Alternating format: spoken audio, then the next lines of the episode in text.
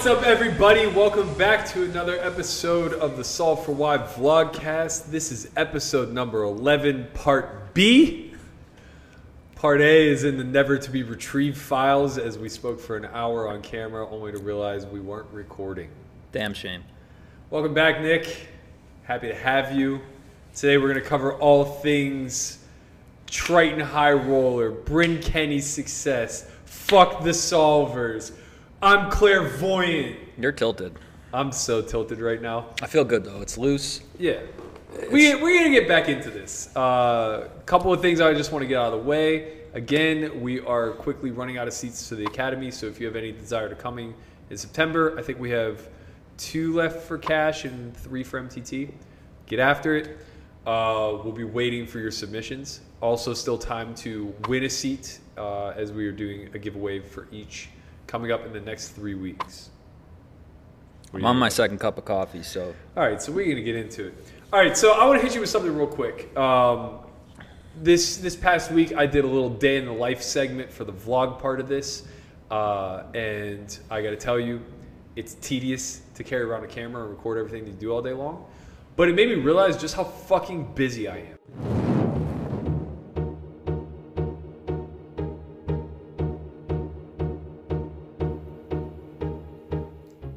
7 a.m. Rise and shine, motherfucker. I'm exhausted. But we have work to do. Alright, I decided to take you on a little day in the life of, kind of walk you through what a normal, I guess, weekday afternoon or weekday day would look like for me. Um, first thing I do before going to the gym is uh, I hop on the scale just to kind of get a little metric that I can record. As is usually the case, I'm running late. I'm going to walk you guys through a supplement routine real quick. Um, right after I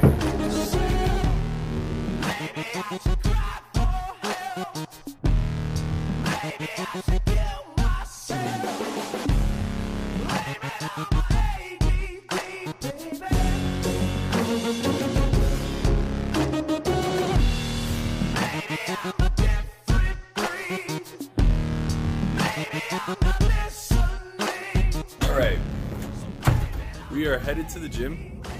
It's about 7:40, which means I'm late.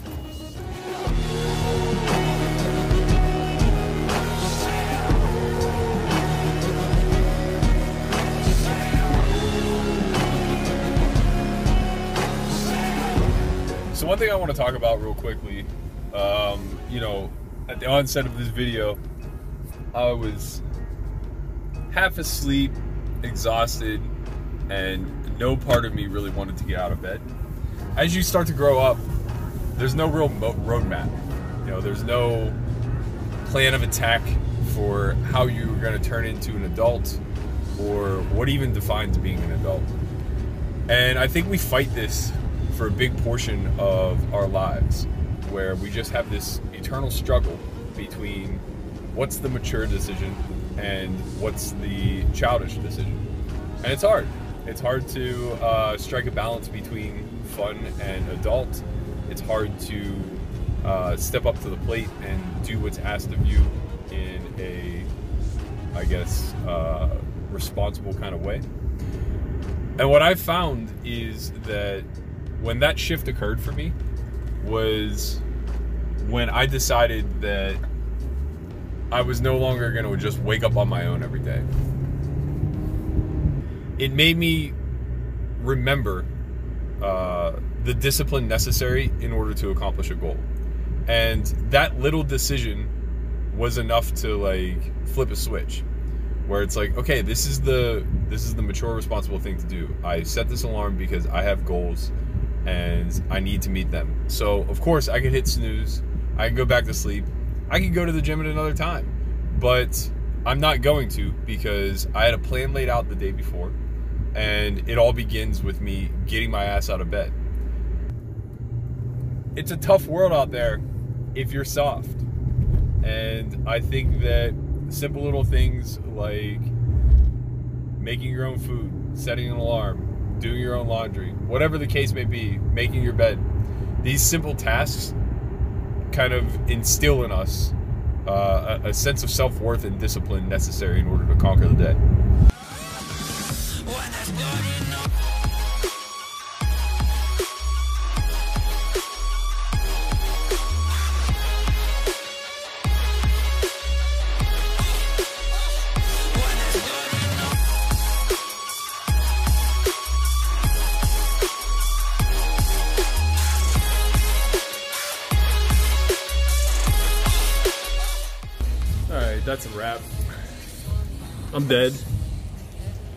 Hunt's on a mission. Come on, Dex. Oh, just for another dollar in your pocket. Now I am the violence, I am the sickness. Won't accept your silence. All right, just got back from the gym. It's about uh, 9:30ish or so. Um, I'm an idiot and I left the sauna door open while I was gone, so it's not hot yet. Just turn it back on. Should take about a half hour to heat up. So in the meantime, I am going to meal prep for the day, actually for the week, because I'm going to make uh, chili, and it's an interesting concoction. So I'm to walk you guys through it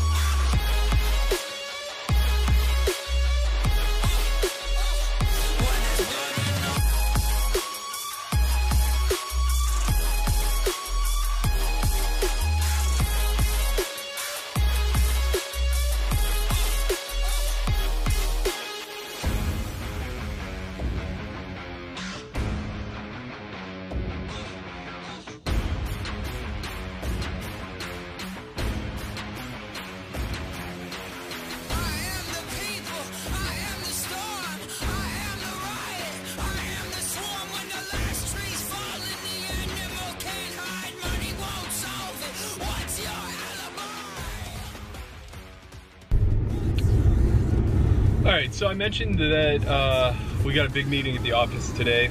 Um, we are bringing on a couple new employees. Uh, one's a project manager, um, good friend Andy, who is just the best at this stuff. And then the second is uh, actually Nick Howard. I shouldn't call him an employee. We're kind of like partnering up for this big project that we're about to uh, unleash. So I kind of want to tease that a little bit. Um, our plan is to launch one of the most comprehensive free training sites that the community has seen. So uh, effectively, we are going to provide a very streamlined curriculum for anybody who's interested in getting into study. Um, one of the greatest problems that I've come across as an instructor over the last three years is people are just very lost uh, when it comes to where they're currently at, where they need to get to, where they should start, what the end point looks like, etc. We wanted to address that need and solve that problem. So it'll be laid out very comparable, I guess, to a college curriculum where there are just courses. And you'll start with the course that you feel uh, most addresses your absolute low end baseline need and progress through from that point forward. So it'll be a linear progression where you just move from piece of content to piece of content to piece of content. Uh, the plan right now is to have 12 courses launched, but uh, we're gonna see today in today's meeting uh, what that full curriculum is actually going to flesh out to look like and uh, how much of a workload each coach has available to we'll be bringing you a lot of good shit in the near future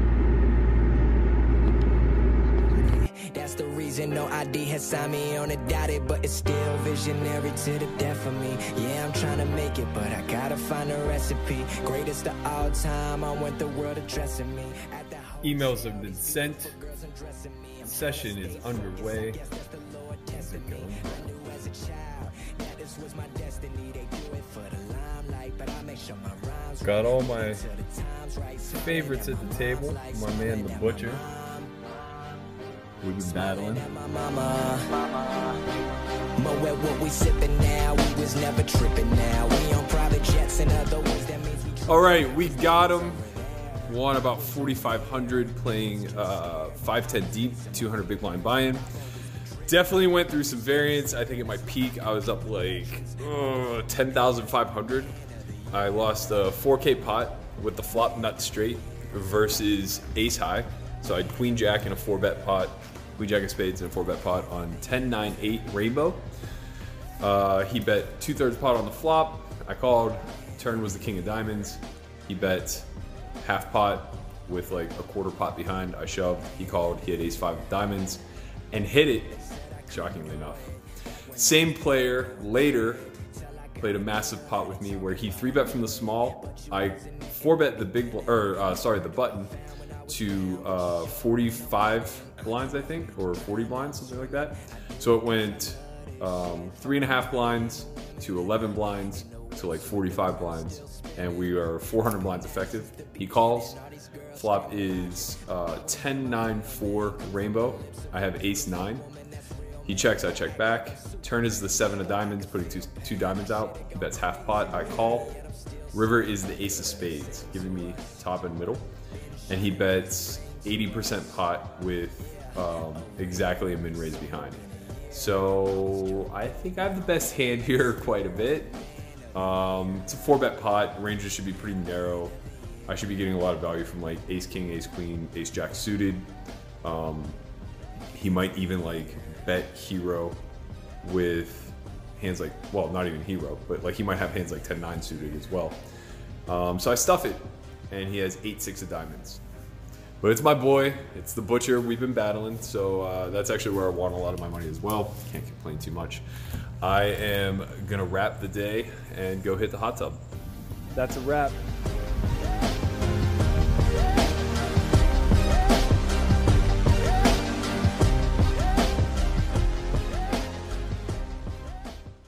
How sad that makes me, but also how invigorated it makes me. When you decided to uh, kind of like play a little bit less poker and dive harder into the entrepreneurial side of things, like what drove you, I guess? Because isn't there just like a part of you that enjoyed the freedom of being a poker player, not having to set an alarm, not having to have responsibility to anything other than showing up to the game and winning? Yes. I can't say that it was actually a totally conscious decision what I was doing when I decided to go full on into coaching.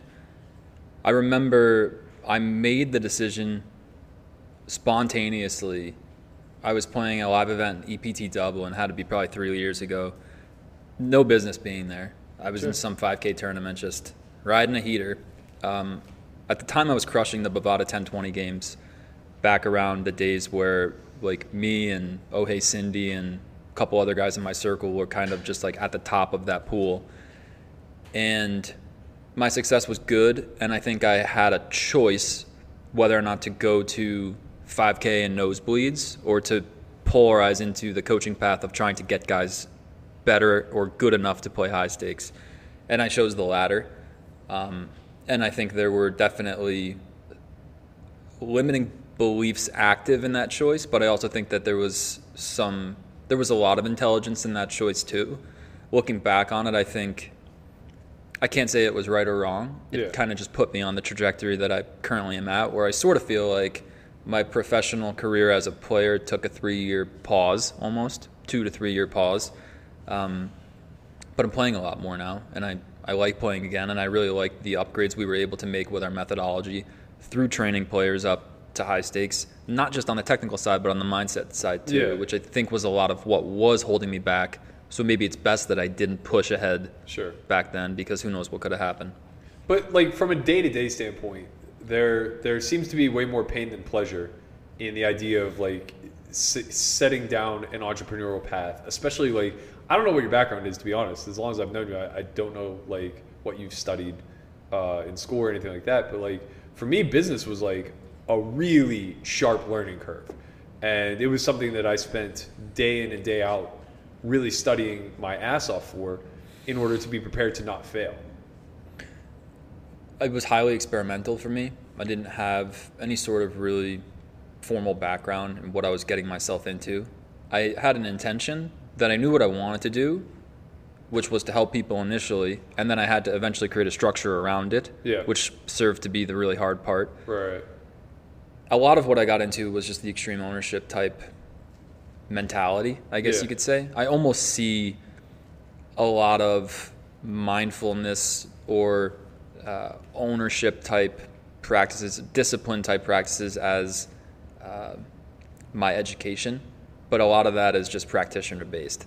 Yeah, Like, let's be honest. You, the best way you learn from being an entrepreneur is trying shit, having it not work, and then making the decision as to whether or not you want to take accountability over that or blame the other party. Right. And I think what I saw very quickly was that the process was going to be quite short-lived if I didn't take ownership over just about everything, which is not easy to do. Sure. And you're not you're never going to be perfect in that process, but reflecting on the day-to-day at the end of every day, I saw that the weaknesses that I was sensing in my character always came back to me trying to make it somebody else's problem. Right. And I think that's kind of human nature by by default. Uh, you know, for me personally, like what I've come to understand being a little bit more reflective four years into this journey, six years into the high stakes, whatever, and and whatever 16, 17 years into poker as, as a whole. What I noticed basically being uh, three or four years into this business venture now, six years into the high stakes, and 16 years into poker, is that there was a clear transition from being a kid who didn't know what the fuck he was going to do with his life and didn't really have any aspirations to do anything selfless outside of just you know the the traditional rat race bullshit that we're taught where it's like i wanted a roof over my head i wanted to make money i wanted to uh, pursue things that i enjoyed. Um, and largely that was just baseball. And when i had to give that up poker just filled the void in a lot of ways. After transitioning from filling that void to actually facilitating this concept that like I'm really good at this and I have the potential to be great if I really find a path to like pouring myself into it. There was like a transition where I stopped acting on these childish desires that are just like self-motivated and self-driven because they're so shallow in nature, right? Like poker does a great way of helping you conceptualize that if you get your wildest dreams handed to you, it's not going to be very fulfilling. But the process towards working towards them and knowing that those dreams are going to continually change and get higher and higher is like one of the most enjoyable things that ever occurs. And as I transitioned into high stakes and then laterally into business, what I recognized was it was the challenges that really drove me. And the idea of being able to encapsulate these challenges over something that wasn't completely self serving, where, uh, you know, ultimately now my bigger goals are to be able to provide in a very complete way problem solving metrics for those who like de- desperately lack and and taking it to the level of um, you know solving maybe really complex world issues like challenged youths in inner city education all these other types of things. Now all of a sudden like i have this bigger focus and what i realize now is that it's all rooted in the same thing that drove my dreams to begin with as a kid and that's just sheer and utter discipline for the for the for the final end goal. Which is? I, I mean in this instance it's altruism in some capacity right? It's like ultimately what i want to develop is education centers where uh, kids are exchanging after school activities for hours of uh, like logical learning or rational learning right? So they'd be teaching logic they'd be teaching uh, functional education like being able to refinance and basically the stuff that's not being currently taught. But from a zoomed out perspective what it really turned into is like as you go through this like day-to-day vlog that i created it's it's the regimen. Like i just love the idea of pouring all of your energy into these very focused goals. And that was always me. If, if you look at my baseball trajectory it was the same thing. I ate it i slept it i breathed it. I've been working on this little theory. It goes something like this.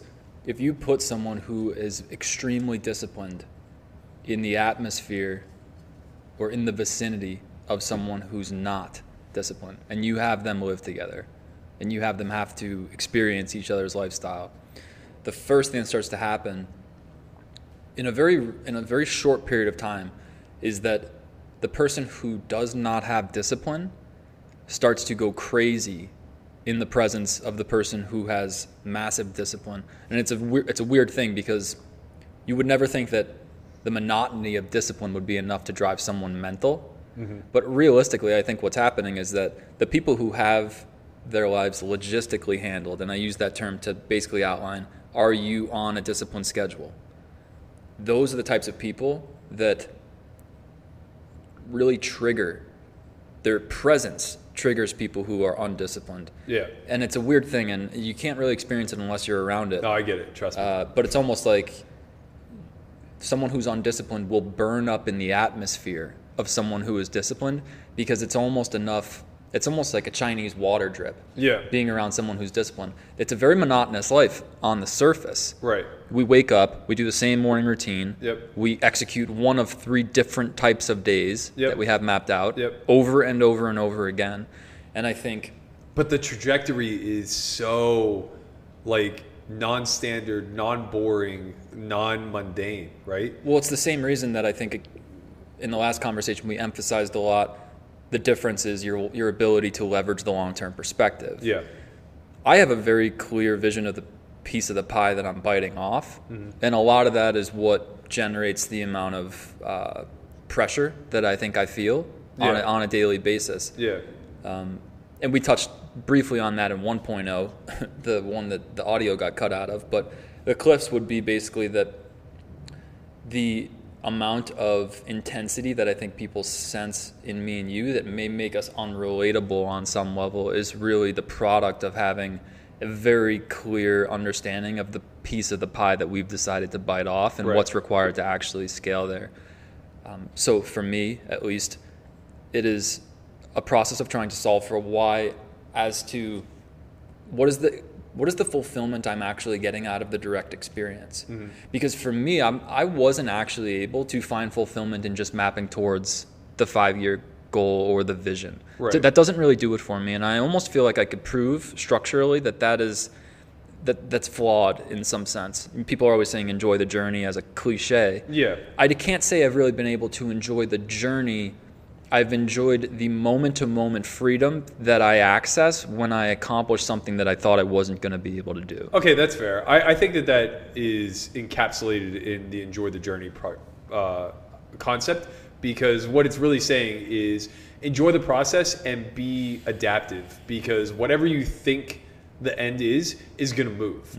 It's always a moving target. The the actual path that you're pursuing is going to change a thousand times over, but where you're going to be able to stay the course is through this disciplined regimen that you've created for yourself. And the way I envision it is a lot of what we talked about last week, where this is just front loading all of the pain, right? It's painful to wake up every single day earlier than you want to, to to grind in the gym and put in laborious work just so that you can feel better, move better, look better, all these things that feel on the surface rather vain. But they're incredibly important to our existence and to our motivation to be better people, right? So rather than caving to day-to-day indulgences and say, claiming happiness, right? Because this is what I would argue that the majority of people do. They forego the discipline and instead endure a small level of suffering on the day to day by being indulgent. And then ultimately never really arriving at any opportunity or event or anything else that that moves them uh, enough in a positive direction for them to say, "Wow, that was life changing." And the the issue that I take with those types of people, although I've become increasingly more empathetic towards someone who says, I don't want that path of optimization. I'm okay where I currently am. Yeah, In a lot of ways, that used to trigger me because I envied the people who could be content right. with the the lesser life. Not Yeah. that I would invalidate anybody's lifestyle, Sure. but let's be honest. Some people are on a path of optimization. Some people are living day to day. I, I mean, let's break it down to what it is. The world is broken down into worker bees and and uh, leaders, and there's just no getting around that. So, for a lot of people, finding their quaint piece of piece of happiness on, on their little lot of land and working their nine to five, that is absolutely a good, noble life. Yeah, absolutely nothing wrong with that. The moment that we would invalidate that is the moment that we expose our lack of intelligence and unhappiness. Yeah, That's just how that works. Like structurally, you could prove that anybody who tried to condemn someone's lifestyle isn't right within themselves. right. The question is, how do we start to create more of an avenue for people who do decide that they want to be on the optimization path as opposed to the preservation path. Right, I talked right, to Hunt about this the other day because we're working on this module where I think that's how we're going to sort of classify the two groups of people. Mm-hmm. You are either living day to day or you're scaling towards the best version of yourself. Those Yeah. would be the two extremes. I clearly fall on the optimization side of that scale. I don't know if that's a DNA thing. I don't know if it's the type of thing where once you have enough of awareness over the potential to increase the quality of your perspectives, that Yeah. that just naturally happens. But I think we're the same in that way, and with it comes a certain amount of intensity and uh, at times a certain amount of unrelatability. Yeah, too. and I think that's fair, and and you know I think it's pretty well regarded to be an EQ thing, more so than anything IQ or otherwise DNA structured, just in the sense that um, there are already models like this out there. Like Maslow's hierarchy is a prime example of it, where this is self-actualization in a nutshell. It's des- it's the desire to get outside of the realm of the rat race and recognize that we're we're nothing, but we're everything all at the same time, right? Like you're gonna die, and no one's ever gonna know that you ever even existed somewhere in the future. Don't get existential on me. I'm not. I, I'm- I'm not going. I would. far. I would love to, But I, I'm, I'm not a nihilist like that. I don't I don't necessarily believe like you know we're absolutely nothing or meaningless because I think that that's kind of like giving into a mindset of defeat. Um, I think our purpose and why I say that we're also everything at the same time is we're the most impactful creature on this on this earth, and I think that any one individual has the capacity to spread impact amongst you know a, a major society. We've already seen this kind of stuff happen, like just you know the fact that like Zuckerberg created Facebook, uh, for better or for worse, he'll go down in infamy, right? Like that's just something that's going to be impactful from this day forward on society as a whole.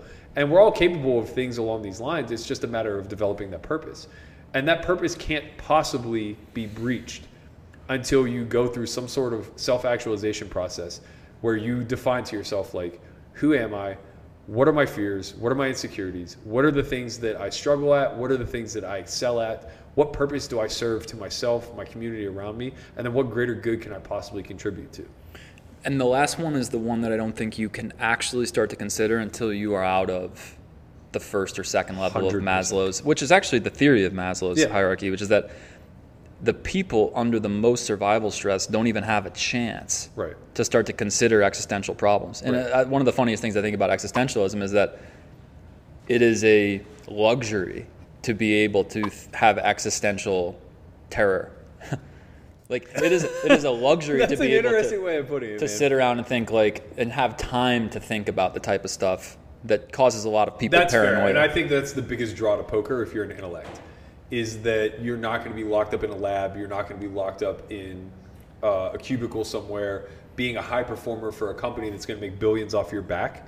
Instead, you can kind of like, you know, I, I- don't want to, I don't want to get like too verbose or or put ourselves on too much of a plat- platform, but we're kind of in a scenario now comparable to like the 14 to 1700s where you know really it was just like the smartest people were relished if you look at guys like Galileo, what was that? The Re- the Renaissance? uh, yeah i mean i guess it would be around that that era right it was pre-industrial revolution It was good. it was great It- but uh, what i'm getting at is like you look at people like galileo people like um, uh, like plato all these people they were scientists they were mathematicians they were philosophers right that's a pretty broad spectrum to be covering as an individual and the impact that they had moving forward was was profound and i think that we're finally getting to a point um, basically because of the rapid growth of ai and technology as a whole where we're gonna we're gonna come full circle and the arts will become the thing that are most relished uh, from the human race as far as like what we can provide the arts and sciences right it's like we will be the interpreter for the sciences and Cool. we will be the creators for the art It's the intersection point of those two that I feel like I was just talking to Matt Hunt about this the other day. He said it first. He's like, I'm looking at the whole picture, specifically in terms of poker, Mm-hmm. but branching out into wider performance arenas, like the Oura Ring. Yeah. Just my body's collecting data right now. Right, Like it's yeah. ridiculous. Yeah, this is what we he do now. wants to put himself at the intersection point of interpreting the AI into a language that's practical and understandable for humans. And I think the arts is an aspect of that too.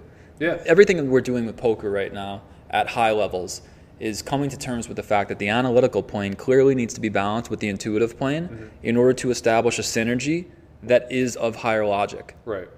In other words, the next most logical paradigm is a combination of what you currently consider the best analytics and the best intuitive. And that's that that is without a shadow of a doubt where problem solving is heading. And we almost need a new word for that level of intelligence because we can't call it analytical and we can't call it intuitive.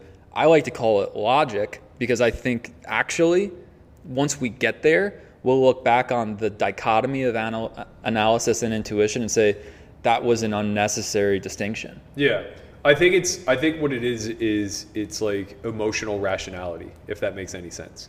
Because effectively what you're talking about is you're marrying the logical mind with the emotional mind and finding optimal solutions uh, where those two intersect.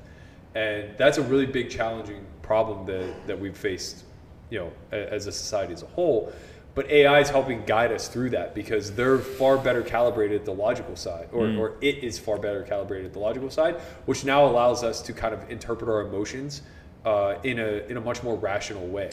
So I want to jump in here quickly and just tie this into what I think occurred in the industry after the solver bubble burst. We headed into Oh, a the solver bubble burst. 2015. We headed into a dark age. Okay, If you want to continue with Um, the old 1400s Renaissance sure. metaphor, Yeah, let's do it.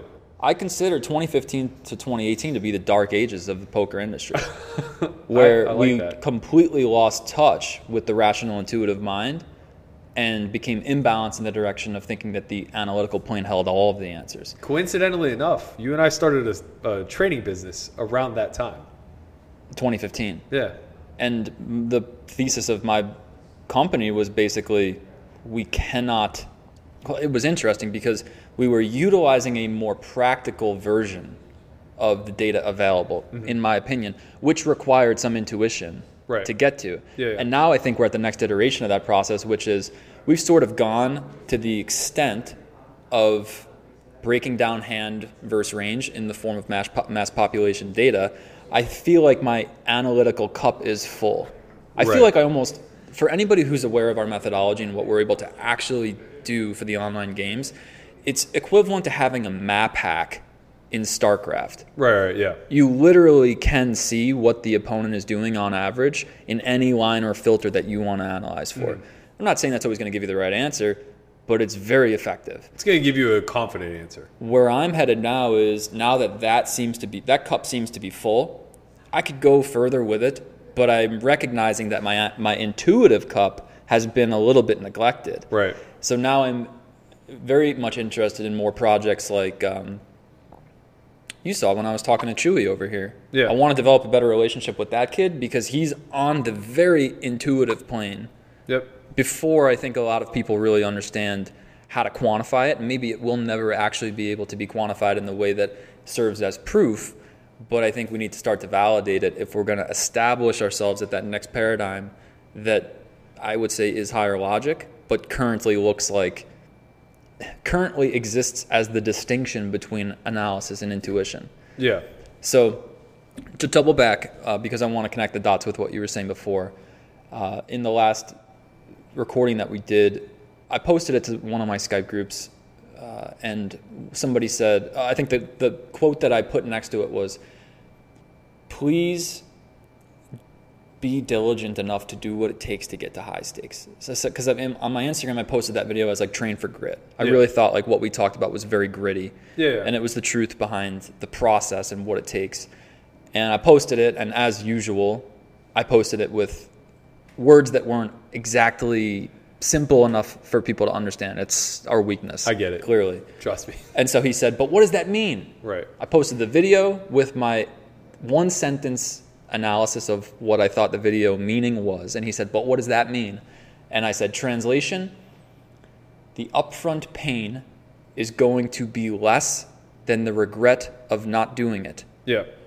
And I think this is the perspective that really needs to get beaten into the industry in the most loving way possible. Right. Again, quite paradoxical. That if you beat someone over the head with the wisdom hammer approach of you got to do the work, otherwise you're going to be in intense suffering, you cannot apply that perspective with too much force before you end up being the coach who's projecting his misery onto the student.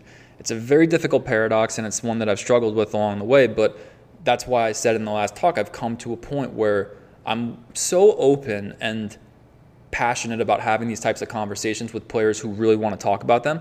But at the moment where we hit the core and I feel like they're not available to the upgrade, that's when I know I got to step off. Yeah. If and I, push I past that's that fair. point, I think it's fair because I think the best way that this is communicated is through empathy to the situation that they're going through because you've been through it.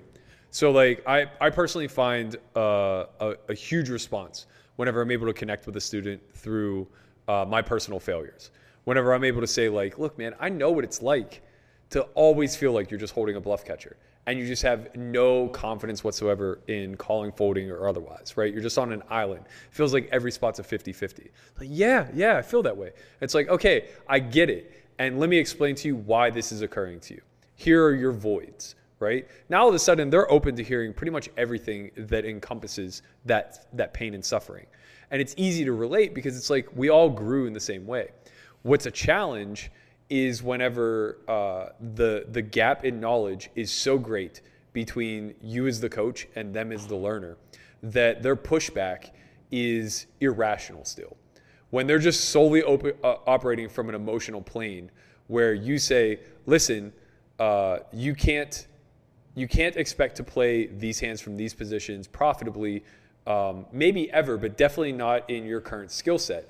And they push back and say, like, well, I saw so and so show up with this hand, which was worse. So, like, clearly, I'm, and you know, it just turns into this big back and forth where they're trying so hard to justify their mistakes, but yet they're in enough pain that they showed up to get coached.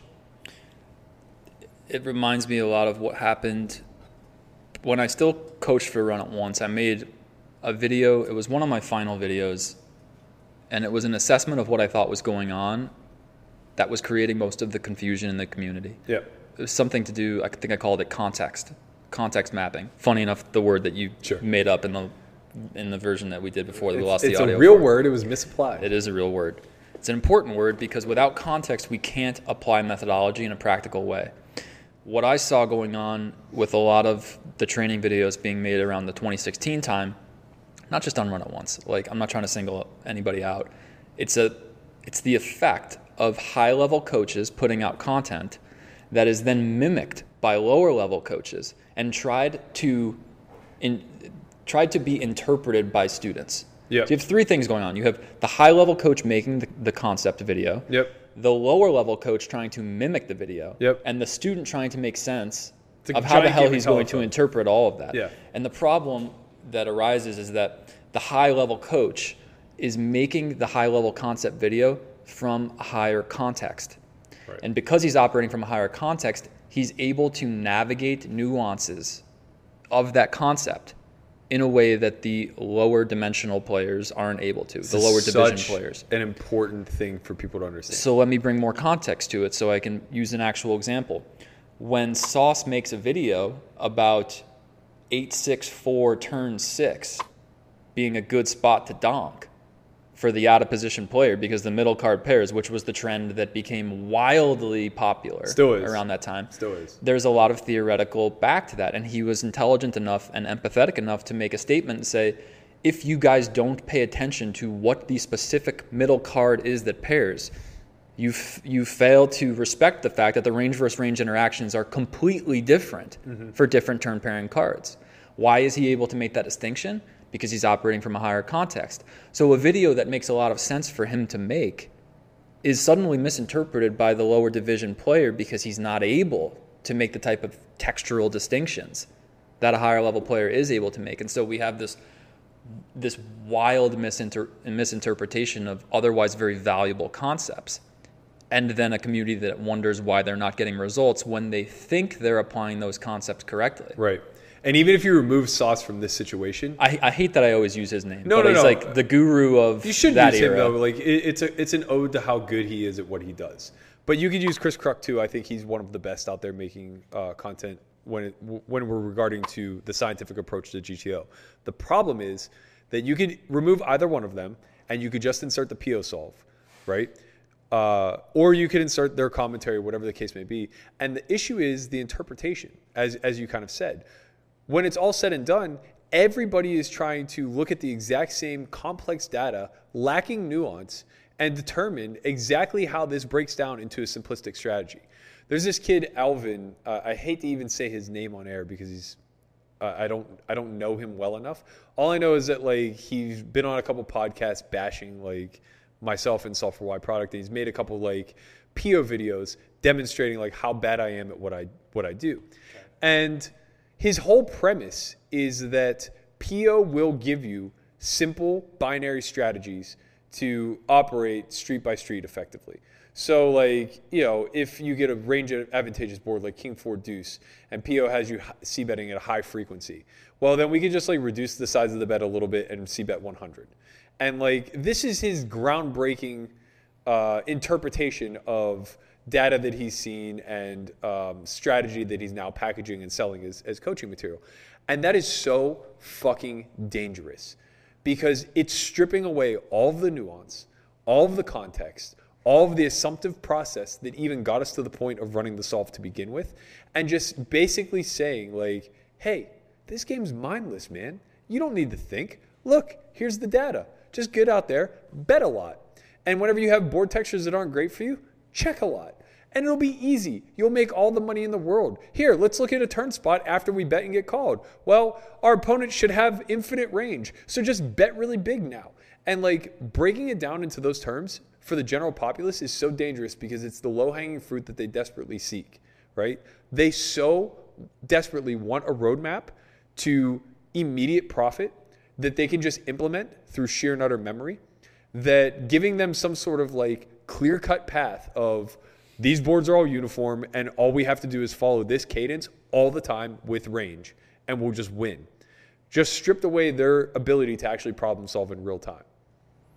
Yeah, you could go like six different ways with this, and I'm just trying to find out the best. I want to stay on the same track that we're on.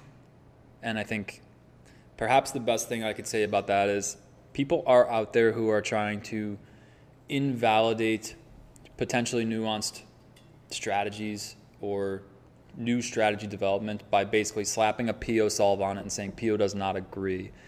Typically, I think that is vulnerable. I wouldn't necessarily say dangerous. I'm, I'm guessing you're saying dangerous for the learner. Yeah, because they don't have any other context. They don't know to look deeper. Okay, so I made this announcement. Uh, I was, I was just talking to somebody on Instagram Live on that new feature, and we were talking through one of the main criticisms of the type of strategies that you're advocating, which is something that the solver is doing Yeah. that the human can deviate from if he has a specific intention that he's trying to exploit. Mm-hmm. Okay, so this is happening all the time. It's nothing new. What I was looking at in this exact scenario was a situation where the solver would respond to a down bet on the flop, which, sorry guys, I was part of that movement that said that we could simplify everything and bet one third range. I still stand by it. No, you could before because there was such an underreaction to the field. But if you're studying all these simple solves that say you can see bet one third range, well, you, by God, better be studying the inverse of that, of what you're supposed to do to combat a one third range or, or a one third pot size so so that leads me exactly to what occurred in this there are people out there who are so bought into the Pio solver sim and what it suggests that they will do anything possible to confirm the current paradigm. Mm-hmm. And what that manifests as is whenever whenever anybody sees a new stylistic upgrade Yep. that occurs in the pool because somebody made a video about it and then the pool starts using it if it stands against the current paradigm, you'll see a video com- come out that says you can't do the one third flop C bet in position because Pio Solver can check raise at 30% of the time mm-hmm. and scoop an extra 2% pot share. And I said, usually the conversation ends there. But if I were allowed to be a participant in that conversation, I would come in and say, how do you plan on retaining that EV over the next two streets when I have position and stack depth? That's and I'm far said- more studied than you in that line. That's why I said it's dangerous. So Because we're simplifying one decision over a multitude of decision points. And the way that I would like to stamp a label on that type of thinking, the person who tries to invalidate the deviation from the solve in one fell swoop, I would call that one dimensional thinking. Yep. And I think when we start to introduce different dimensions, we start to find higher higher paradigm solutions to the types of problems that currently exist in the poker market. Perfect example of this. Um, Magnus Carlsen, number one chess player in the world, was quoted as experimenting with suboptimal opening strategies that positioned him at a clear positional deficit early in the game in order to funnel the opponent into an unfamiliar line where he could counter them later, middle game, end game, Yep. and basically capitalize on the fact that they're not as well versed in those zones. Right, and, and this has been my strong premise behind live strategy as long as I've been playing and or teaching. Right, it's like the only way we can control volume in the live realm because we're never getting more than 20 hands an hour or 25 hands an hour, whatever the case may be, and you're only ever going to be able to one table. So the only way you can truly control volume is to find a way to insert yourself in more pots than the next guy. And that's where the big fail comes into play when it comes to uh, GTO application in, in live senses. Because we're trying to simplify this massively complex game tree and keep ourselves out of difficult spots, it handcuffs us. It reduces us to the amount of hands we're able to play from certain positions. It reduces our actions down to uh, very binary ones where calling is largely uh, kind of shunned before the flop and things along those lines. So, what it ultimately manifests as is you don't get to insert yourself often, but when you do, you get to do so aggressively. And that's a great premise for a strategy, but you're going to need 10 lifetimes to actually realize the EV of all that and, and demonstrate the bottom line. If you're willing to give a little, give a little bit of action pre, just recognizing that nobody's responding correctly anyway, that they're still overfolding ranges because the solve doesn't allow them to call as much, or they aren't taking advantage of the fact that you're too wide from this scenario by over three betting because that would be a deviation.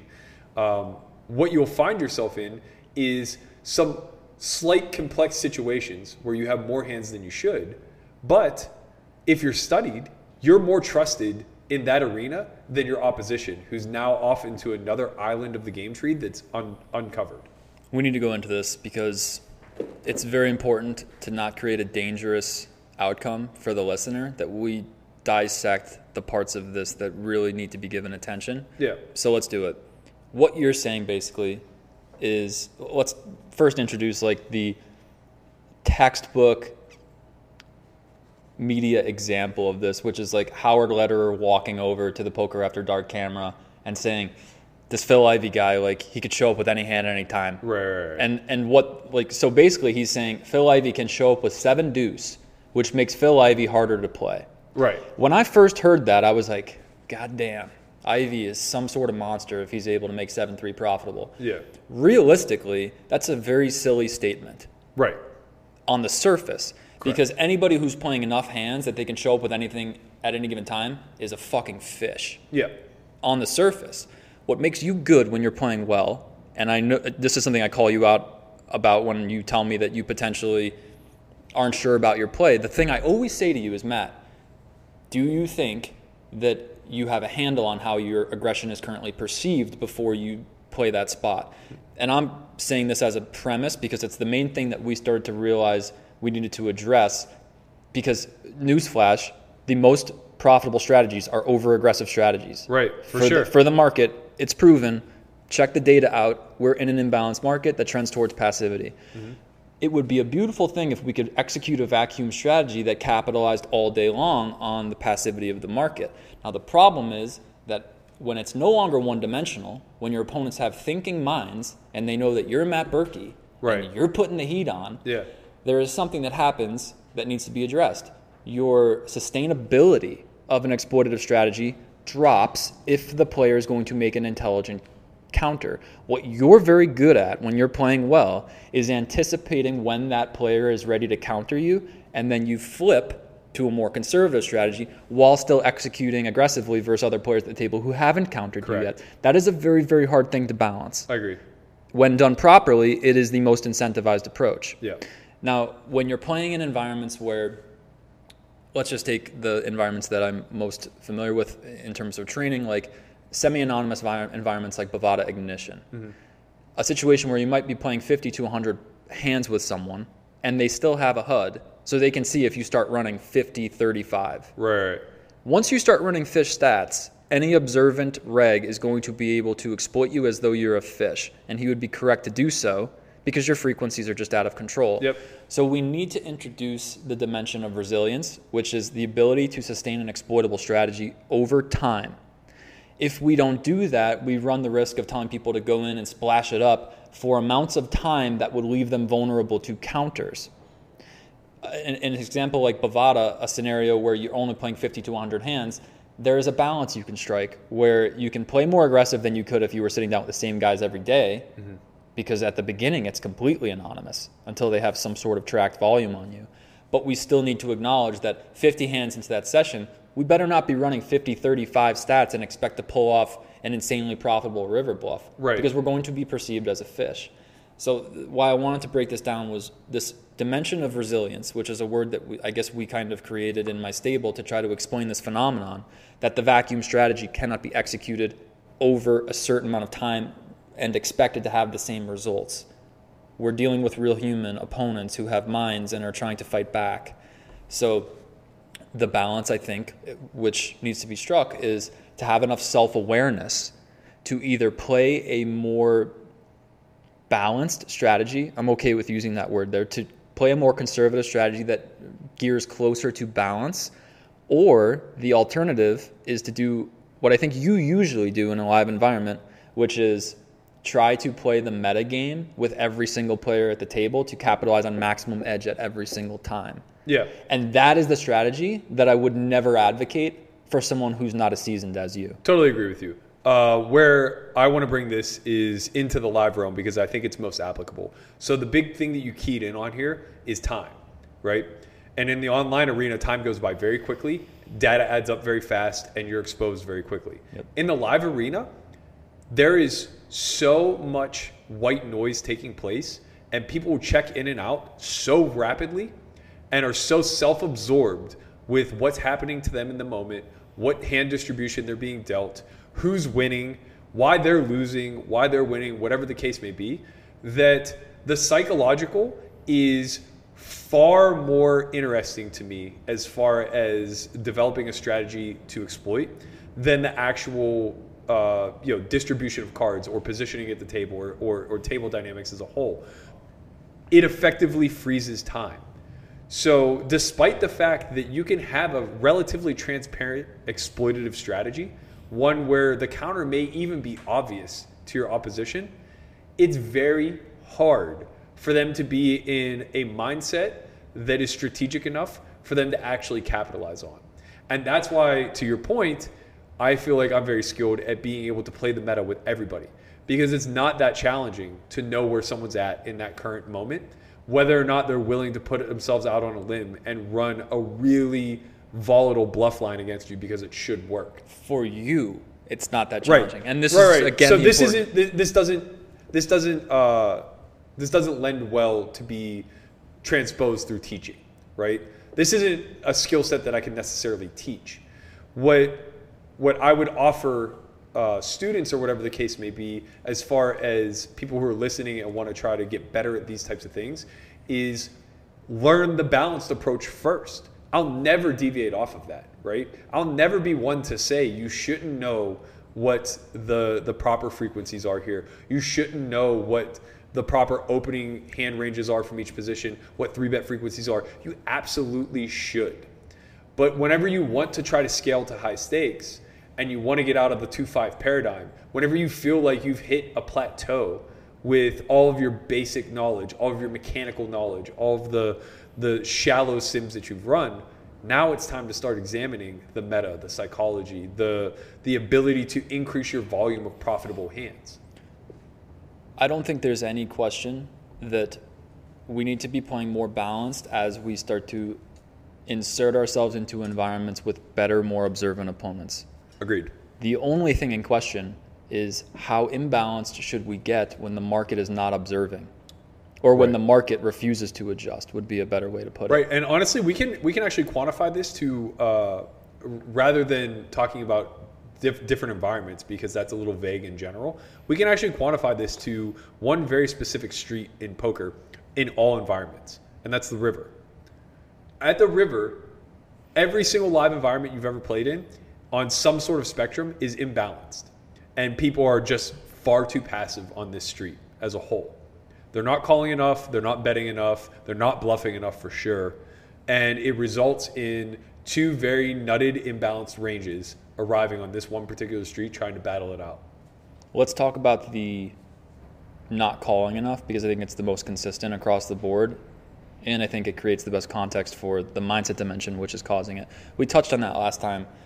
Um, what I think is so interesting about your ability to navigate the meta with more than one player at a time is that it requires you to be operating from a balanced mindset. The reason that you can't tell somebody else to play differently versus this guy than you do versus this guy and to keep track of all that in the moment is because if someone has distortions in their mindset, Right. and we can get into this too, I think it ultimately comes down to how much stress are you under on the day to day, or what portion of Maslow's hierarchy are you currently operating from? Right. Because if you have unresolved mental issues, you will not perceive information accurately. You're going to perceive it distorted. Hmm. And if that's occurring, good luck trying to teach someone how to gauge meta.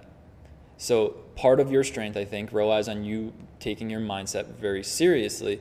And while you may have overarching heuristics, like, well, the river's a universally overfolded street, you're also more sensitive to when someone might be reacting to your putting pressure on them or putting too much pressure on them, which gives you the leg up in being able to calibrate faster than someone else might be able to who doesn't have the sensitivity or the mindset balance. Yeah. Like I've played you. You're not an easy person to play. And usually I get caught on the ass end of the usually like we did poker out loud. So Yeah, like yeah. people can go watch this, but Sure. um, there were a couple hands where my justification for semi bluffing all in against you is that Berkey just cannot control his frequencies, and there's no way that my hand is not good enough to bluff. And that is actually, I believe that statement to be true if you gauge it in the aggregate. But what you're very good at is showing up at the moment when you think someone is going to perceive you wide and you're narrow. Because the way I think about it is uh, I control my frequencies by player. So against somebody who I think is going to fight hard against me, I'll be much more imbalanced towards value. Against somebody who I think is going to lay down to me, I'll be much more imbalanced towards bluff. And across the aggregate, I think I'm thinking in a scope of uh, basically I'm running good, clean lines here. I'm just weighted more one way than the other, but there's really no way for them to see through. Which that. is really why it's not useful for you to tell somebody, hey guys, I play these stats. fair. Because you're not playing those stats. That's not a consistent strategy for you. Right. You're playing a version versus ev- you're playing a different version of your system versus every opponent. And Yeah. if we wanted to add up all the hands, it would convert to these stats. Right. But that's not a standardized system for you at all. Right, and I think it's why. Uh, I mean, you know, I've spoken a lot with this to Matt Hunt too, and I think it's like why we're so proud of like what we've developed for the MTT uh, strategy as a whole, because tournaments more so than anything else embody this need to be dynamic. Right, cash games are, are, are rather static in nature. The blinds are going to stay the same the entire time. People are going to come in and out, but like you're going to be in fixed positions. Stack depths are always going to be relatively deep, 100 plus blinds, whatever the case may be. Right, but in a tournament, it's forever chaotic it's always shifting. You're you're chip leading, you're below average stack, your average stack. All these things are changing. You're you're being shuffled around tables. Profiles are changing. You're only playing ten hands with some people. You're playing hundreds with others, uh, and all of this is all taking place within the constructs of a structure that is rapidly increasing in pressure, be it the payout structure or the actual tournament structure itself. So this concept of what the fuck do I need to be consistent for? all I need to be consistent to is the actual structure that I'm battling against, right? The way we analyze it isn't from a strategy standpoint of these are what your ranges should look like, solidify them, create that baseline, and then just deviate ever so slightly based on dynamics. It's the opposite, right? It's this is what your dynamic approach should be given the juncture of the variables. So you, would you say most of your methodology is geared towards exploiting the structure of the tournament? Hundred percent. It's or at least exploiting the the uh, thoughtlessness that the field has towards the structure, right? They just read and react. They go in there with a game plan of I'm going to raise and take it. I'm going to raise and c bet uh, until I can't any longer. Then I'm going to reshove until I can raise and c bet again. And whenever I have all the chips, I'm just going to do it more frequently. And it's it's honestly that simple. Like that's literally what they have it distilled down to. And now that Pio is heavily involved and incentivized, I think it's getting a little bit crisper. Where they're like, I'm going to raise and take it with these hands from these positions, and I'm going to use these hands as three bets, both bluff and value. And they're going a little bit deeper into it, and that's great. That'll ensure that they're not losing uh, any chip EV, but it's not going to ensure them to be there with eight left. And I, that's the thing that I think needs to connect the final dot between the mindset dimension and the technical dimension. I mentioned last time that you could do a cool thought problem, which we sort of stumbled across in uh, our company, which is we give players the same resources and we watch them perform very differently. Sure. Now, what we did with data was we tried to provide a structure that if you were able to comprehend it, let's just say integrate it, and we could even get really gritty and say, what does it mean to integrate? Well, it doesn't mean to memorize. Right, We found that out the Yeah. hard way because the guys who aren't performing are the guys that are staring at grid work. And our grid work is different than Pio Solver. Yeah. We use Pio and we Yeah, distill the population down to their imbalances and we show where the lines are imbalanced on grids, but it's not like staring at a solve. I would say your grids are the equivalent of a live player's observations. Yours are just much more accurate because there's a pile of data to back it Okay, up. Okay, let's go with that because I think it works. So we have the ability to stare at quantifiable tells. This would be like the metaphor that I would use Yeah, for no, I like that. I like comparing the online data that we have to Yep. Mm-hmm. what a very intuitive live player is doing. We have the map hack. On average, we can tell you what to do. If you can tell us who the profile is and what the line filter, bet sizing, all Yep, of that. Yep, yep. Now, the issue is that when you tell a player that there's a map hack, he goes and stares way too narrowly at the map. And when I say narrowly, I mean he literally believes that if he could memorize the exact picture of the map mm-hmm. and one frame, that that is going to suffice when he goes into the arena of performance. And what we find over and over again is that it is the the actual breakdown in performance caused by the inability to rationally interpret a frozen frame of data Right. that actually ends up causing the type of tilt that we see or the performance deficiencies that we see. So, what's the solution? Well, we have to start to reintegrate the intuitive plane into a data oriented approach. Or we have to at least acknowledge that, if you want to call rational thought intuitive, Yeah. it can't just be staring at the answer. Well, effectively, what you're saying is you have to reintroduce problem solving. because there is no actual answer. Like, Right. Yes, that's so critical The, the complex. Okay, so let's let's actually explain that. The landscape of poker is so complex that you will almost never be put in the exact situation twice. Right. Post flop, at least. Yep. So it does not make sense for you to stare at a single frozen frame and say, "Well, if I could just memorize the solution to this problem, I could perform." Because now you're putting yourself on a path to memorize a billion solutions Right. before you can perform. And this is the problem we saw arising with Pio Solver in the mixed strategy kingdom is that unless you literally want to memorize every single solve and the frequency at which you're supposed to play every mixed strategy, good luck having confidence in game. Right. So I, I want to talk further about this because I think there's a lot of freedom in this statement. Um, first of all, I think that what you're saying by reintroducing rational thought or uh, in- intuition in some capacity is really just saying we have to reintroduce the problem solving mechanism. You can't possibly spend all of your time studying data without any sort of interpretive process. And I think the problem is that people have jumped into data thinking that that is the rational problem solving domain. Like, like let's let's actually clear this up because this is important. The people who have a strong allegiance to data, data or analytics are coming from a belief that that is all that is needed to think rationally. Not true. Right. We need to reincorporate the ability to calibrate, which is really what I would call the problem solving mind. For sure. Uh, I, I just want to touch touch on this really quickly because I think it's very relevant. So in December, I put out a tweet storm of uh, where I think the community is getting it wrong in their analysis between exploitative thinking and game theory optimal thinking, or application, or or both, right? And I ended it with, in short, those who are rigorously testing hypotheses and distilling answers into practical strategies will be most equipped to evolve. Those who are intuitively calibrating their environments as students of human nature will be the best suited su- to survive. The ones doing both will be the ones who conquer. And I think that there's something really profound in that because, yes, those who are taking uh, data analysis to the extremes are going to be the ones to, to, to, to set the standard, right? They are going to evolve the game for sure. We already see it happening. Big blinds are being defended more than they used to in the past.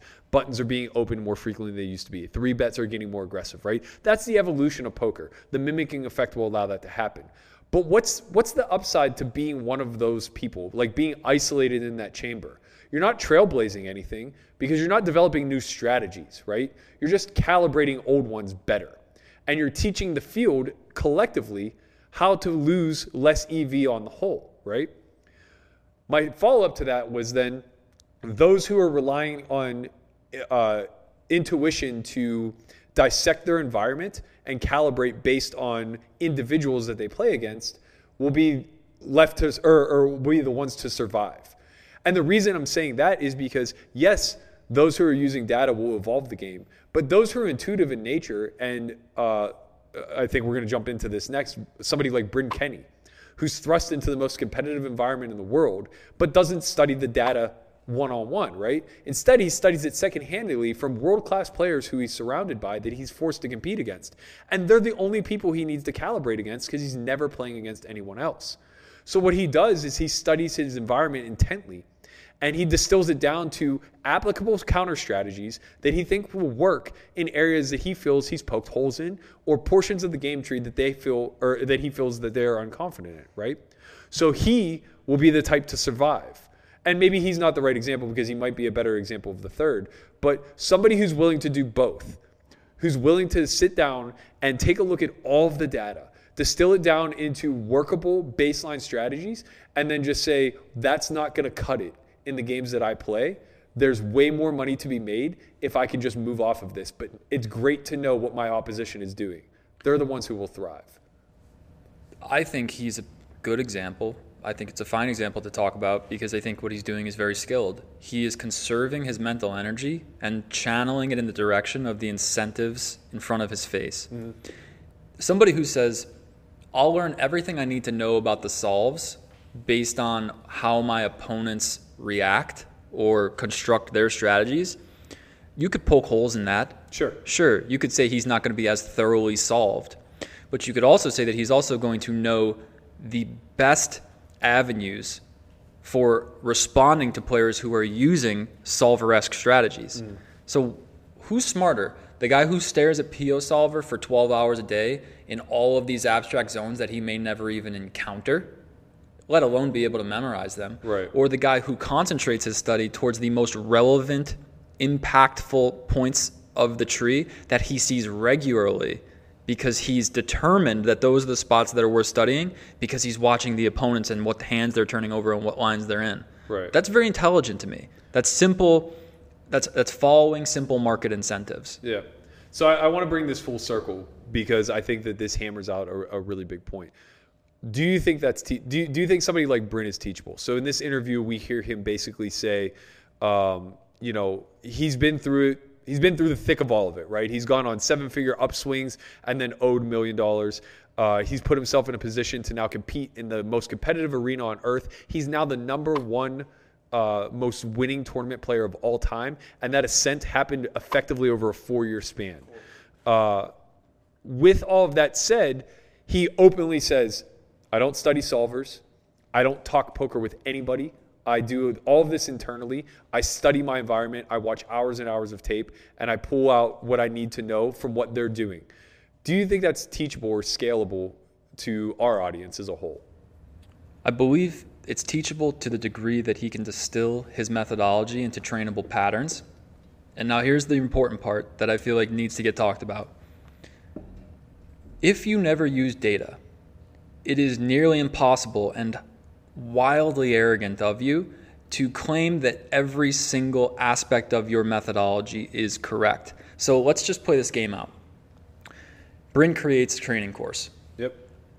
He tries to give solutions to as many points in the game as he can map. Mm-hmm. So it's going to be a very wide array of spots and concepts and patterns and nuances and deviations.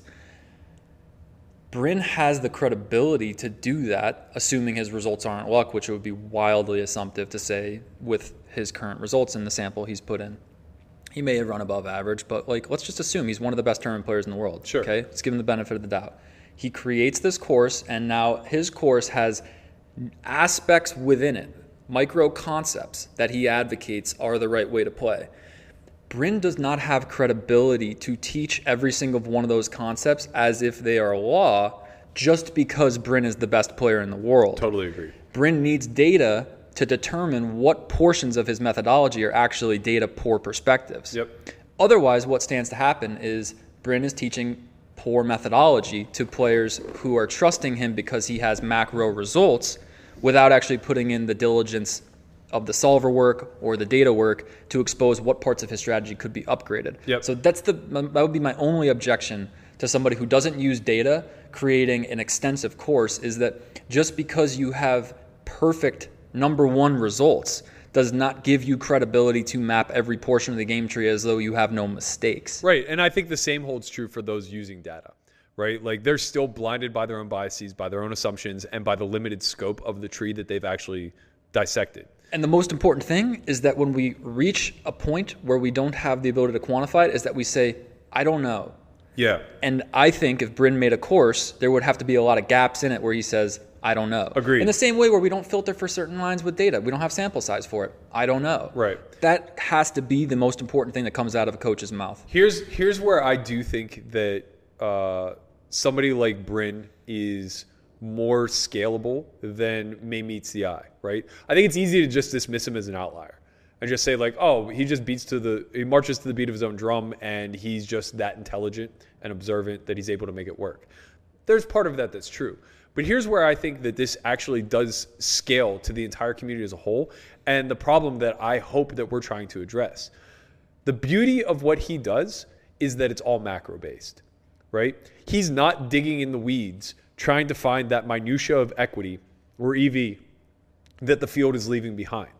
Instead, it's all this gigantic umbrella macro approach where it's I'm observant and I'm paying attention to the strategic trends that are taking place because these other grunts are doing all of the data driven work necessary and then just divulging their strategy openly because they can't help but talk amongst themselves. They can't help but uh, continually do the same repetitive things at the table, right? They're, they're, they're mixing, I'm sure, whatever the case may be. But whatever it is, he gets to play against 40 of them at a time. And collectively as a whole, patterns emerge, right? And he has hours, hundreds of hours of videotape to see what, what is emerging and what the evolutionary process is. So that's when we're talking about the absolute upper echelon realm. Let's let's bring this all the way back. Let's let's connect with the users here a little bit and and and scale it way back. Bryn is who he is because he got to a point of being able to conceptualize the game range versus range and then distill it down to strategic approach of hand versus range, right? And to better quantify what that means to the listener, effectively, he's able to conceptually understand that in any given line work, he himself should have range A and his opponent should have range B. And with every action that takes place, it should be range A minus some amount of hands and range B minus some amount of hands uh, throughout the course until we land on the river. And then one of those ranges becomes polarized, one of them becomes merged and bluff catching, and you know, you, you just proceed from there, right? For most who are listening to this podcast, they're going to be operating from a paradigm of only thinking about their own hand or only thinking about their own hand versus their opponent's hand or or effectively the board, right? So we say hand versus hand comparison, but it's really hand versus monsters under the bed comparison mm, Nice.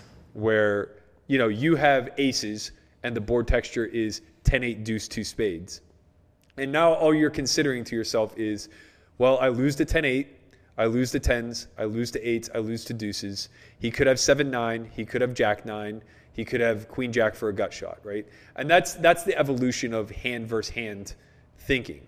And sometimes there's some illogical thought there because, you know, it may be a board texture like 10 3 deuce. And suddenly you'll be saying, like, uh, well, he could have 4 5. And it's like, well, maybe your opponent doesn't ever really even have 4 5.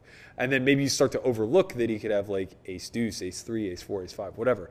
Whole point I'm trying to make is that if we zoom out and we try to strategically approach this from a holistic standpoint, whenever we're in the hand comparison realm, right? Thinking about our own hand, thinking about uh, our hand versus our opponent's hand, we can still do and apply a lot of the methodology that somebody as elite as Bryn is applying in these elite paradigms. It just has to be quantified in uh, some baseline heuristics Cool. of of you know basically being able to understand equities. So here is the paradox of poker training, in my opinion, and I'm happy that you brought the word heuristic up because it's the most formidable way to distill information to train a, pl- a player how to execute on a pattern. Right. Realistically, everything revolves around patterns. Mm-hmm. Because the landscape, again, is complex enough that if we don't distill it down to certain patterns, there's no context with, with, within which we can train it. Mm-hmm.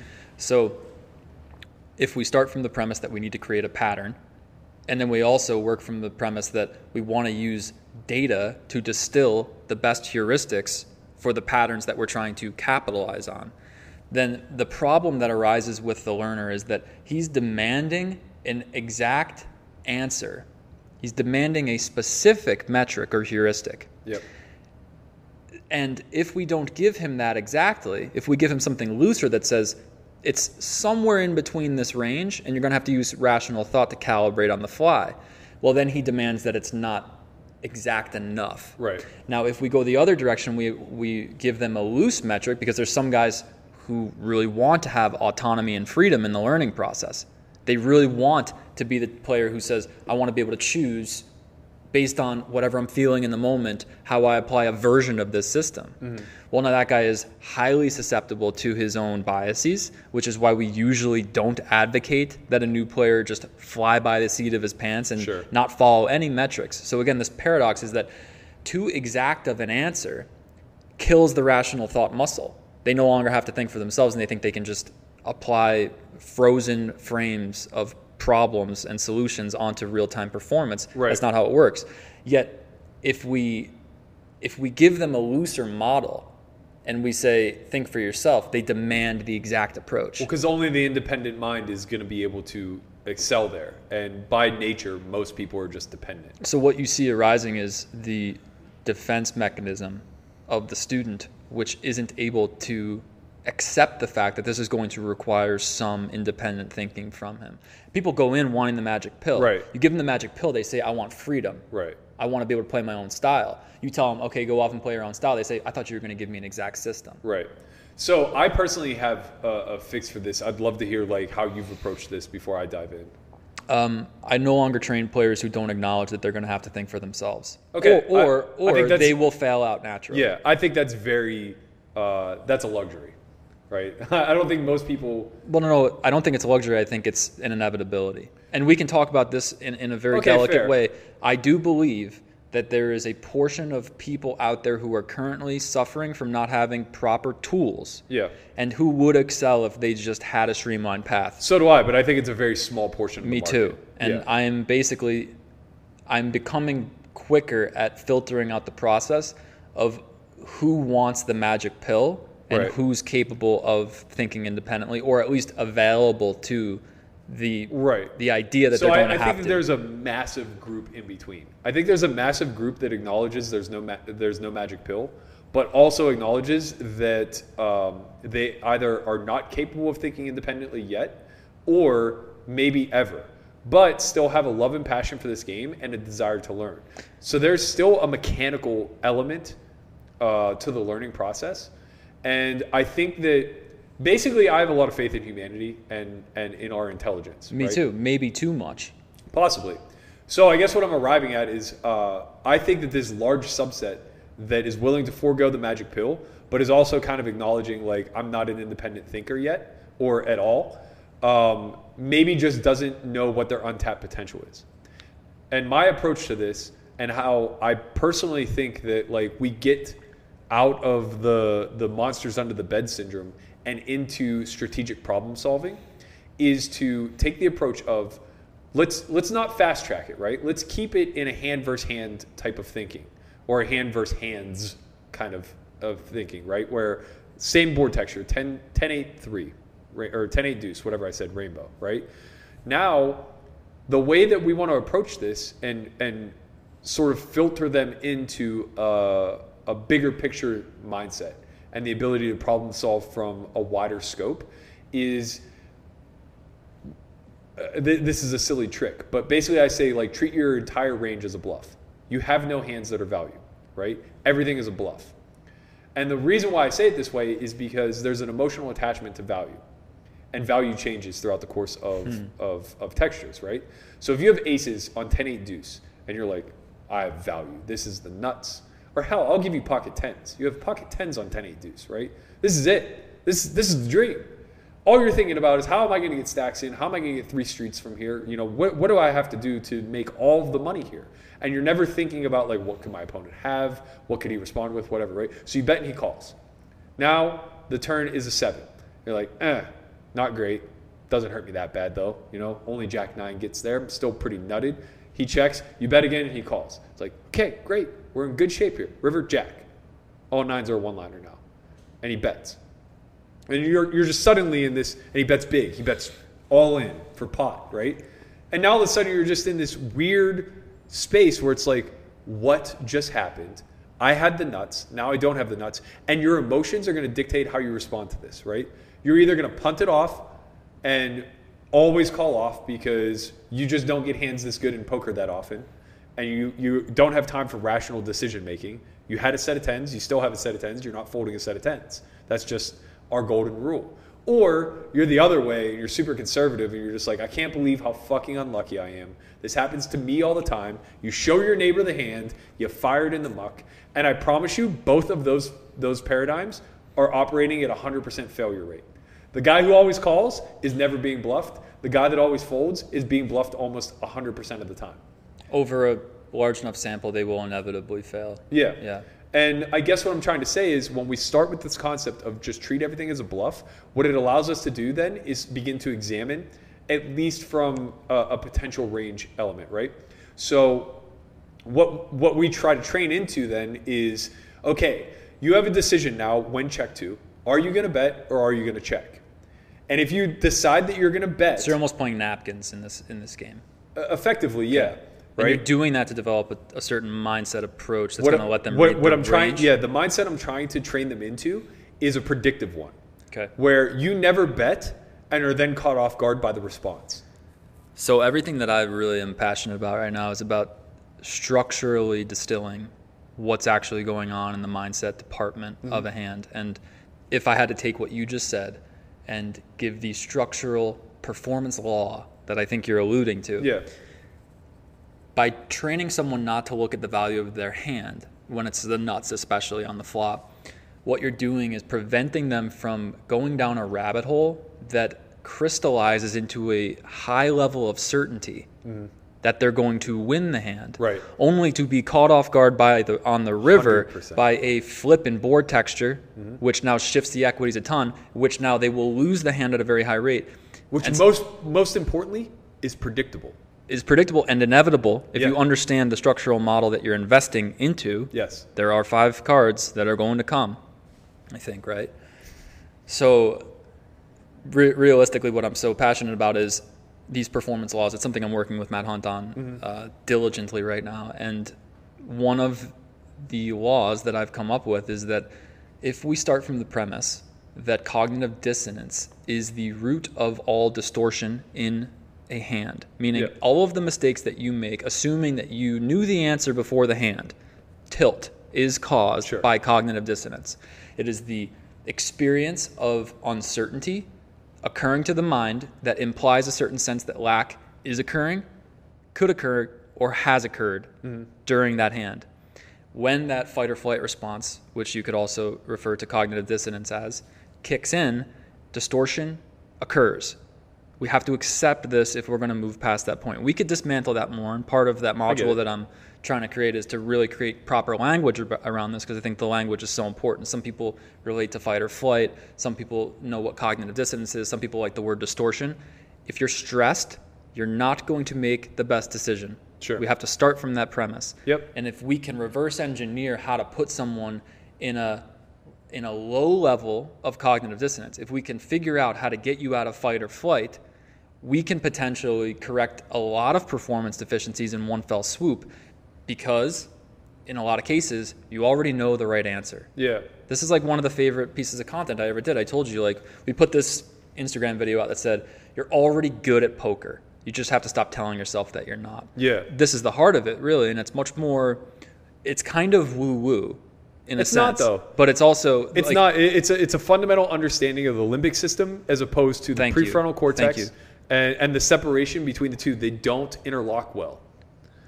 You, Uh, you asked earlier, like, what is the purpose that a coach must come to or find in order to feel like he's doing something worthwhile Mm-hmm. Instead of just going off and playing? Why would we coach Right, if right, we were right. able to perform? Yeah. For me, it's a passion for being able to create the first real bridge between the vibrational law of attraction genre and the structural wisdom side of what's actually going on.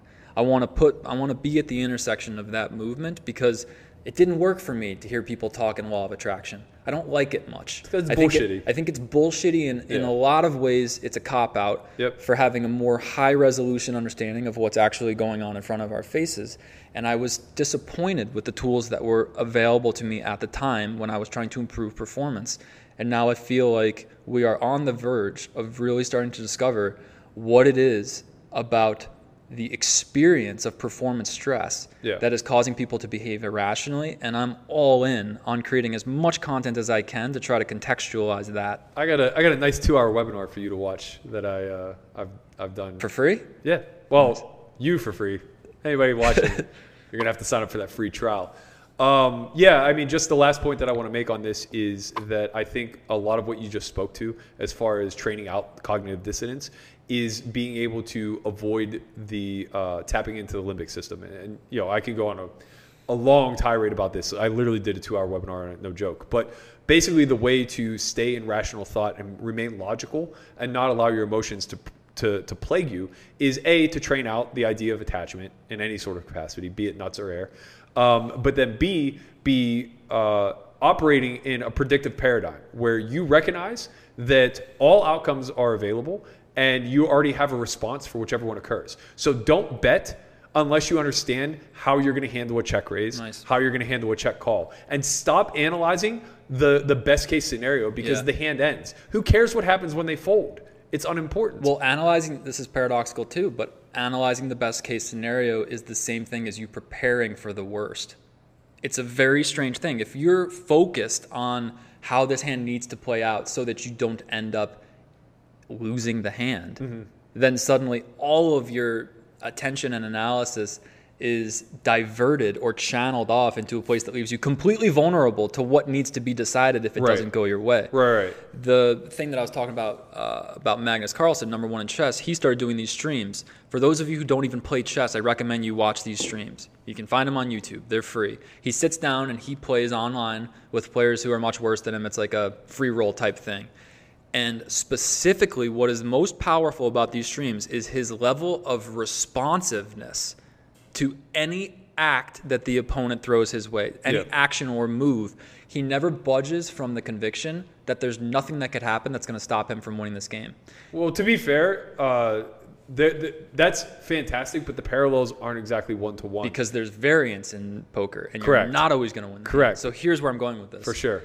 the most powerful place a, a poker player could get to in terms of perspectives is to see that if you can solve the dimension of variance, meaning if you can distill variance down in your head to say, variance cannot affect me if I put enough volume in and play my A game, then yes, that takes a million hands to map out. But if you can get to that macro perspective and embody it as a vibrational truth in your system. Yeah. That you now have the same conviction as the chess player who's playing a game where there's no variance. And, so and for the live person, I think it's very important to understand that you won't reach those million hands. So you have to approach it from a different uh, level. Your mental health is a thousand times more important than that of an online. if you're a live player who's not going to put in a large sample, you need a little bit of faith, I would say, Yeah. or a higher win rate. You could do it that way too. Well, the the thing is, the higher win rate is available, right? It's way more available live than it than it is in most online spectrums. Like maybe even three to five x as as available. But also on top of that, I agree, faith it, it goes a long way. But just having a, a, a healthy mental understanding of risk, right? Because this is no different than the than the uh, stock traders or people who are operating on the business side of things, venture capitalists and things like that. They'll never reach the the long term EV of each decision that they're making, but they're constantly calibrating. Right? They're constantly refining the process so that they are more selective and more precise at the decisions that they're making, trusting deep down inside that they just aren't wrong. And when they're wrong, that's fine. It's a learning experience. They move on from it. And you have to you have to approach poker the same way. I, I've been having this conversation a lot lately, and I think it's very critical to get across to everybody. Is we have to train out of the concept of right and wrong, right? We have to train out of the concept of wins and losses, and we have to train more so into the concept of does this fall under strategically incentivized? Right. Is this plus EV or not? Yeah. And let's not gauge it by the outcome of this hand because this is the worst profession to do that in. Right. The literal worst. Yeah, We're the feed- dealing. the feedback loops are just atrocious. Even whenever you go into the training realm, right? Uh, this happens very frequently where uh, there's some sort of power dynamic between myself and a student, right? They look up to me or they trust everything that I have to say empirically, and they'll come to me with a hand, and I'll just tear it apart. And it's I'm just dissecting it root cause on where it's like, okay, here's fundamentally where you failed, here's mechanically where you failed, and this is, uh, you know, well without or, and these are the parts that were outside of your control, right? Now the outcome might be the same even if you succeed in all these things, and that's where you lose them, right? It's like, well, then what the fuck am I paying you for, you give me all the right tools, and I still am not guaranteed to win the hand. right?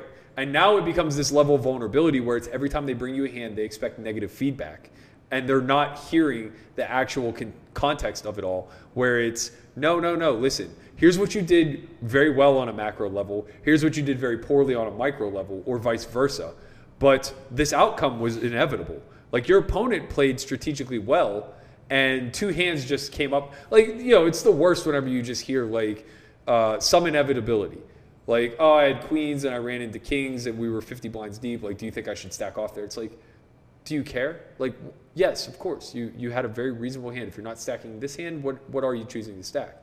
It's like I need a better question. Yeah, it's like what I hear when I hear that question, with all the love in my heart, what I actually hear is, I am so traumatized Yeah. that I cannot even execute on the thing that I know to be correct. Right. And that's a dangerous. That's a dangerous. Right. Place. What I need to hear is, do you think I should have four bet induced or just four bet shove? I'm all about better questions. And what I'm hearing mostly from this last part of your talk is we need to focus on controllable factors. My real passion right now, Or maybe defining the uncontrollable ones. same thing. Perspectives. Fair. Perspectives that actually paint a clear picture of the structure of the investment model that we have opted to head into as professional poker players. Yep. My whole thing right now is that this profession is more stressful than it needs to be for 99% of people. The, the main reason that I think that's true is because people are operating from perspectives that don't actually accurately map the reality of the investment model. Yep. We have false expectations. We have silly expectations. Yeah. So everything that I want to create in terms of a structure, it's I almost feel like this is a new chapter for me in terms of coaching because I did the technical stuff. Yeah. I ran the CFP stable. And it's where I sort of want it right now. You know, it's performing and it's good and there's a certain amount of uh, satisfaction around that and good connections with the players. But far and away, what I learned is that we are not able to save someone who's operating from distortion. And m- far and away, that distortion comes from having a structural misunderstanding of the poker investment model. Yep. That could be that you don't understand pot odds, or it could be that you don't accurately understand variance and what it can do to you.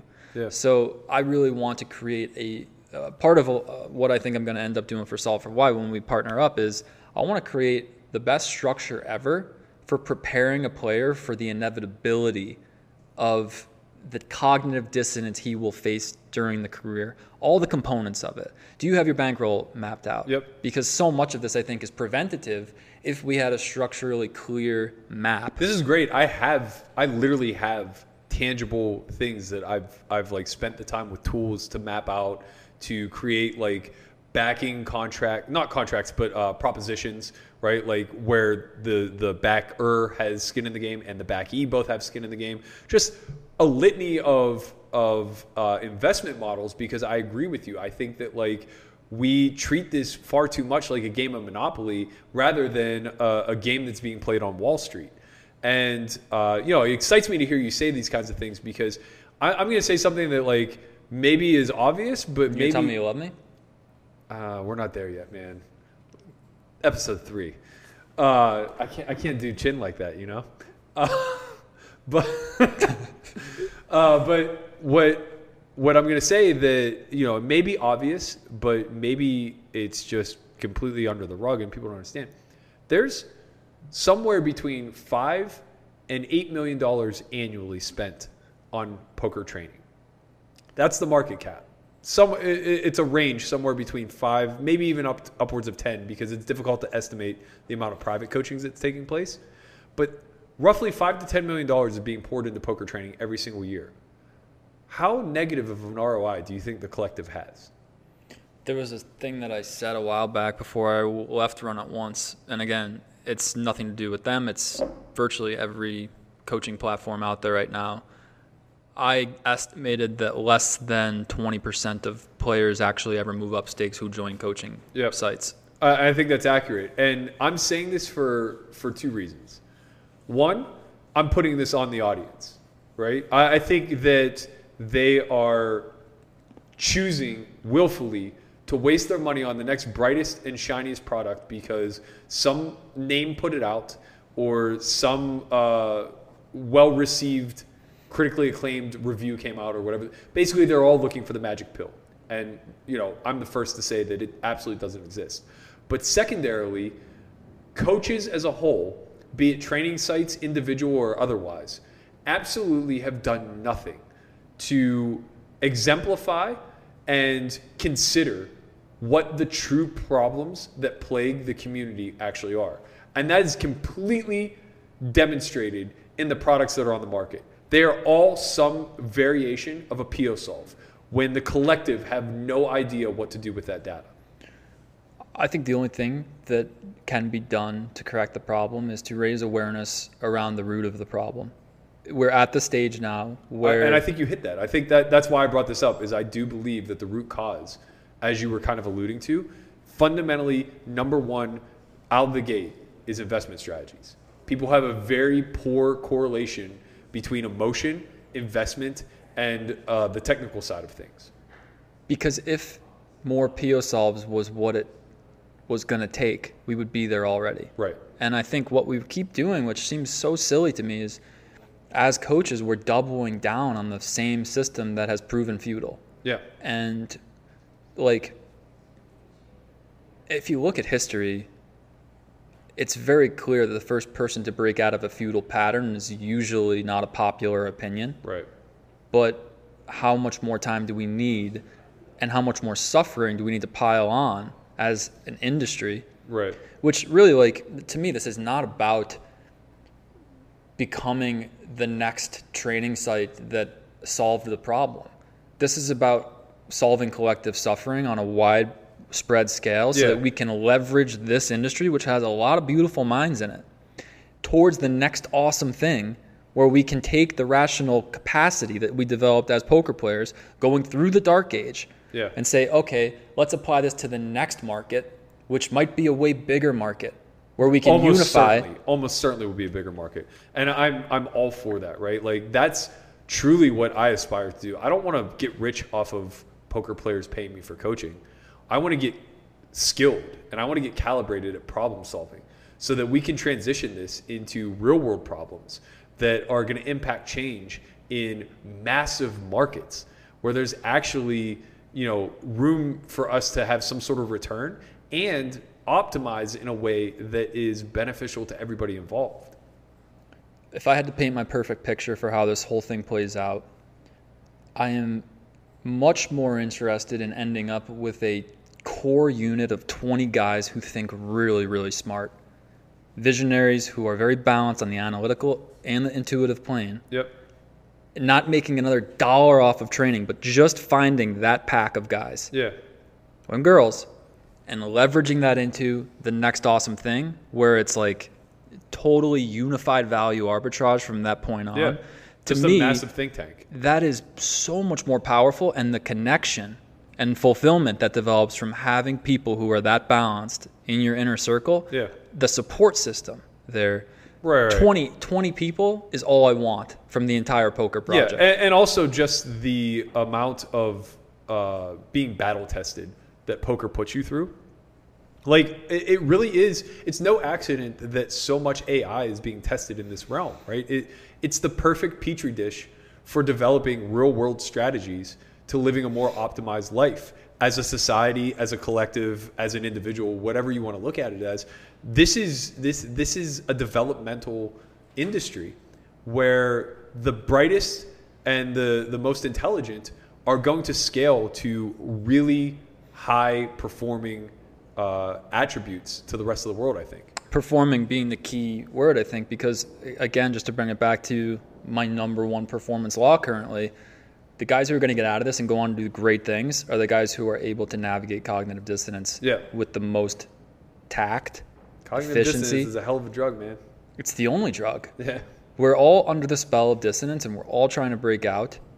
And the solutions are highly counterintuitive and there's a lot of paradox involved. Yeah. And in order to get to that to that level, I think you need to go through a front load of suffering so that you can build up the type of grit that allows you to surrender to the truth of the matter, which is that you can't figure it all out analytically and you can't memorize it. Right. And you're going to have to trust yourself at some point. All the scariest things for a codependent mind to have to deal with. Yeah. But on the other side, beautiful Graceland Yeah. because now there's freedom, independence, higher capacity for rational thought, higher capacity for connection with another human being. Right. Important for anybody who wants to map to fulfillment. A lot of good things, just all good things, come from thinking more clearly under pressure. Or joining the Nick Howard cult. Joining the cult, we're drinking the Kool Aid next week, Friday, 7 p.m.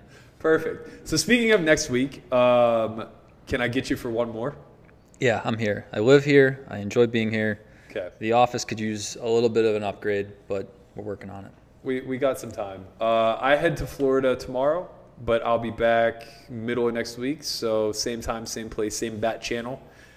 Uh, me, you, one more time before Chin graces us with his appearance from uh, his deep DR tan. I miss Chin, and I can't wait to see the tan. Yeah, those coconuts.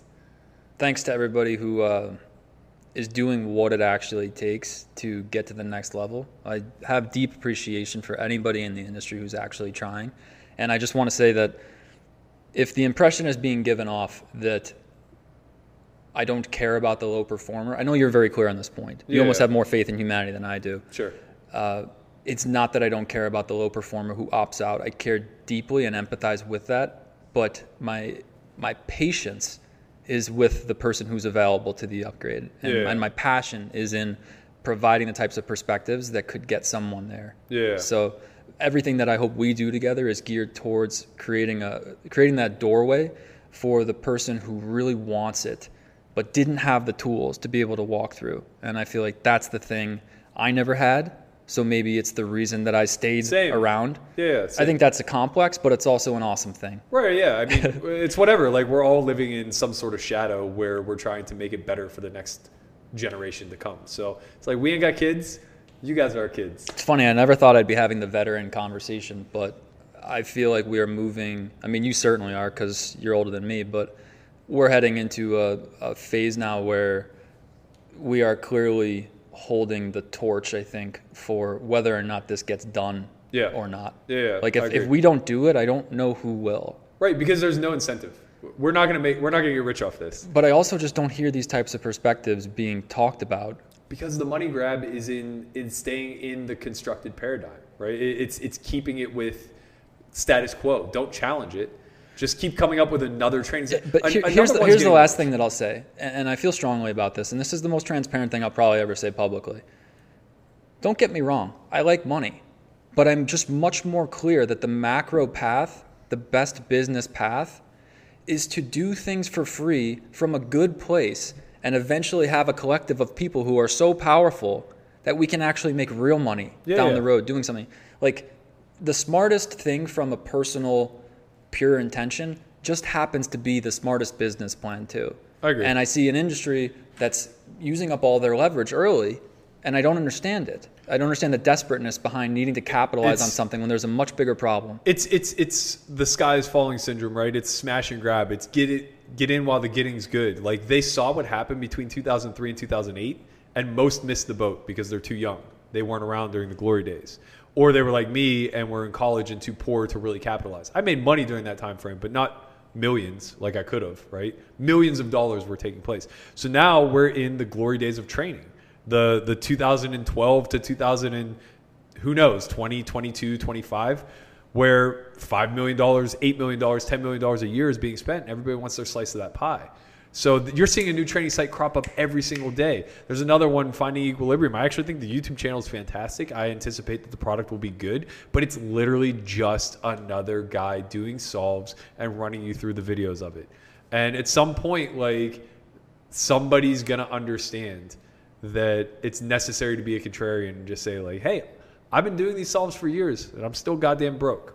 Or they'll get more time doing solves, and that's all good too. Sure. Everybody will take as long as it takes to realize that they need to make a change, and that's fine. I, the last point, the only reason that I really want to be in coaching still is because I really feel like certain people out there don't need the the stubborn path to learn. Yeah. I feel like we could streamline this Right. if we just point out that you're going to get five, five more years of solves, or you can do it now. If I can create a logical enough argument for why what you're doing is silly, we might save people years of time. Yeah. That's a very valuable thing. I agree. Yeah, I agree. But again, only because I wasted time, so I'm biased in that Sure. sense. All right, next week I'll bring the tanning lotion. We'll do the mai tais. Let's blend it up here, and, and we can actually have like a real vacation type pod, Oh yeah, we're just we're just going to have a real this is going to be the chill week. tropical podcast. All right, the the uh, getting real podcast. I love it. All right, perfect. Thanks, man.